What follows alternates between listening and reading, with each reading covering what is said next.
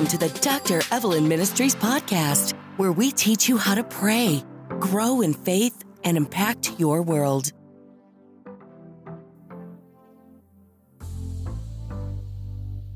Today, I'm talking about the Grandmaster Roadmap to fulfilling your life's purpose.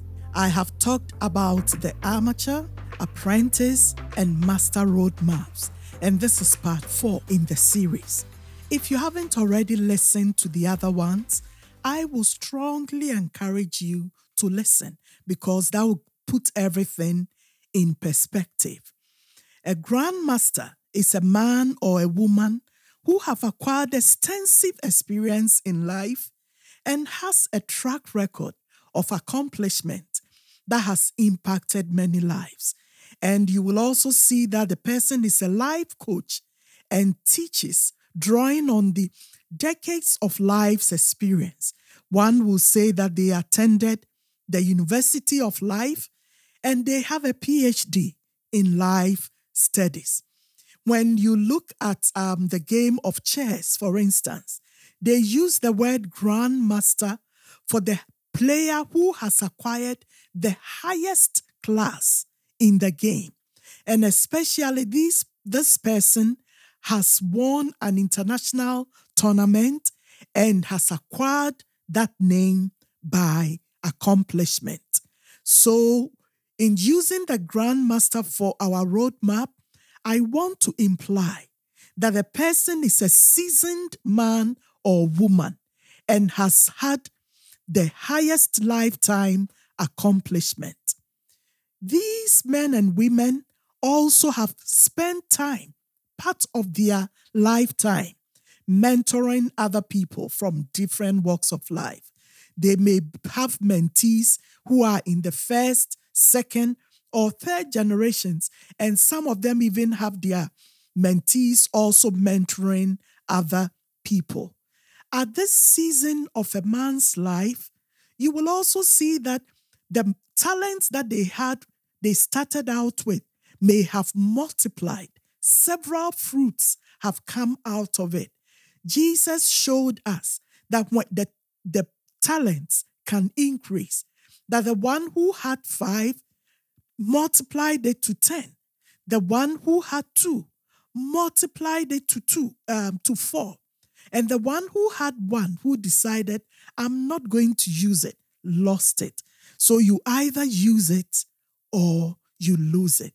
And as you perfect your giftings, it will grow and multiply.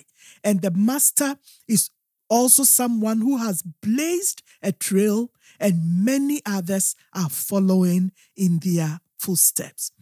So today I will give you an example of one such grand master. We read about this guy um, in the Old Testament. He was called Jethro. Jethro was the father in law of, of Moses, and he gave us some of the rudiments of our modern day administration. He was observing Moses as the people of Israel came to him with their problems.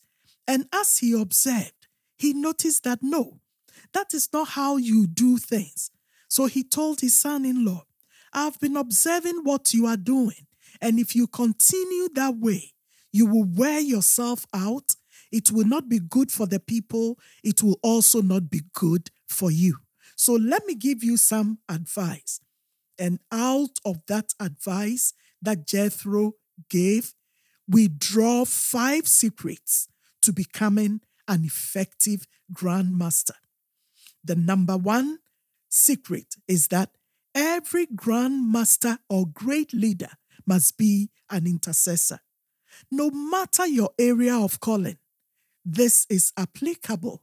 You must learn how to call upon God, who is the King of kings. Draw from your source. I was so blessed to see that in the midst of the coronavirus pandemic, President Trump, the President of the United States, has called for a national day of prayer. That is a very good example to follow as a leader. Number two, every grandmaster must be a teacher. Jesus was the greatest teacher who ever lived and earned the title rabbi. Teach your followers or those who are under you or your sphere of influence, teach them about the trade. Teach them about um, the decrees that applies to whatever they are doing. Jesus took time to teach his disciples and the multitudes.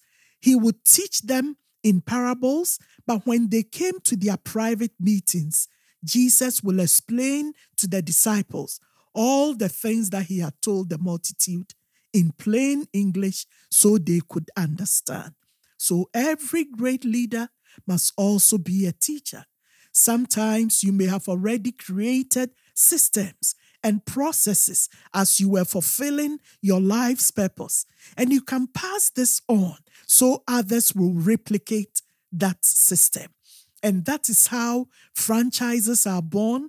You see, McDonald's, they had already set in place a system that is working, and then they sell that uh, idea to others to follow. And they can also create and multiply that same organization, no matter where they are in the world. Number three, every grandmaster must lead by example. Jethro told Moses, he said, Show them the way they are to live and how to behave. Show means demonstrate. Your lifestyle and behavior should always teach others how to live. Paul could boldly say, Imitate me as I follow or imitate Christ. Number four, every grandmaster must also know the act of delegated authority. You must know how to delegate authority to capable men from all walks of life. And he didn't just leave it in a vacuum. The men that you are to choose must be one men who fear God, men who are trustworthy, men who are not dishonest. And then you appoint these people based on their ability, they be, can become leaders of thousands, leaders of hundreds, leaders of fifties, and leaders of tens. And then the fifth, but not the least, is define their responsibility. You must be able to tell your officers what their responsibilities are, how they are going to be marked, whether they met the mark or they didn't meet the mark there should not, it shouldn't be left in ambiguity. It must be very clear. So you make sure that you define their responsibilities and you also have to give them some level of autonomy. Don't micromanage people. So a great grandmaster has five things that they must exhibit. One, they must lead, they must be an intercessor. Number two, the person must be a teacher. They should be able to teach. Number three, they have to lead by example. Number four, they must be able to delegate authority and not micromanage their subordinates. Number five, they must give clear cut instructions as to the responsibilities of the people that they are delegating the authority to. and when you do these things, guess what? There are a couple of results that you will get. Your load will be lighter because you will have able men and women who are sharing the burden with you. You will have the ability to stand the strain and the stress of the work. And it also frees you up and gives you time to build your legacy.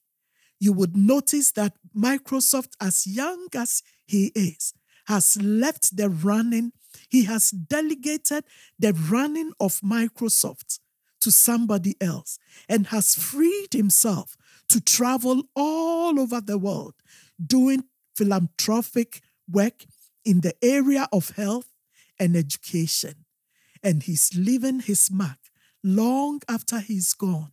Those places that he touched will always remember the good work that he did and you also lay the groundwork and prepare for the next generation of leaders, and above all, a successor. God bless you richly as you put into practice these road maps the amateur, the apprentice, the master, and grandmaster road maps. Be blessed. If you haven't already, subscribe on iTunes. And while you're there, please leave us a rating and review. For show notes, updates, and free resources, be sure to join our email community. Thanks for listening.